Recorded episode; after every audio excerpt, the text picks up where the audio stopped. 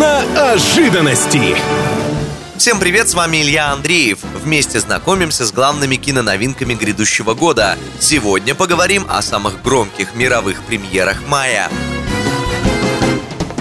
В самом начале месяца состоится премьера новой истории о Стражах Галактики. Главное отличие этой команды от большинства других героев Марвел в том, что каждое новое приключение подразумевает спасение не только планеты Земля, но и всей Вселенной. Звездный лорд, енот-ракета, Грут и все остальные вернутся на большие экраны 3 мая.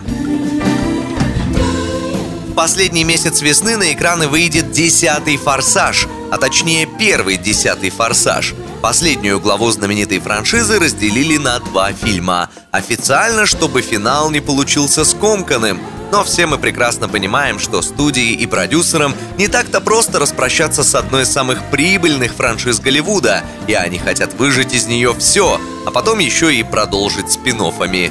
Мировая премьера первого «Форсажа 10» 17 мая.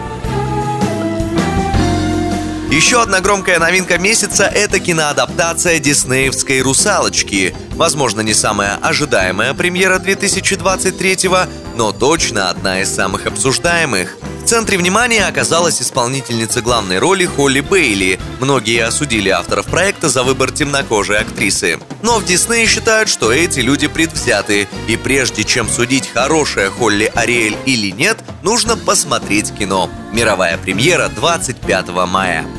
На этом у меня пока все. С вами был Илья Андреев. Услышимся на правильном радио. Киноожиданности.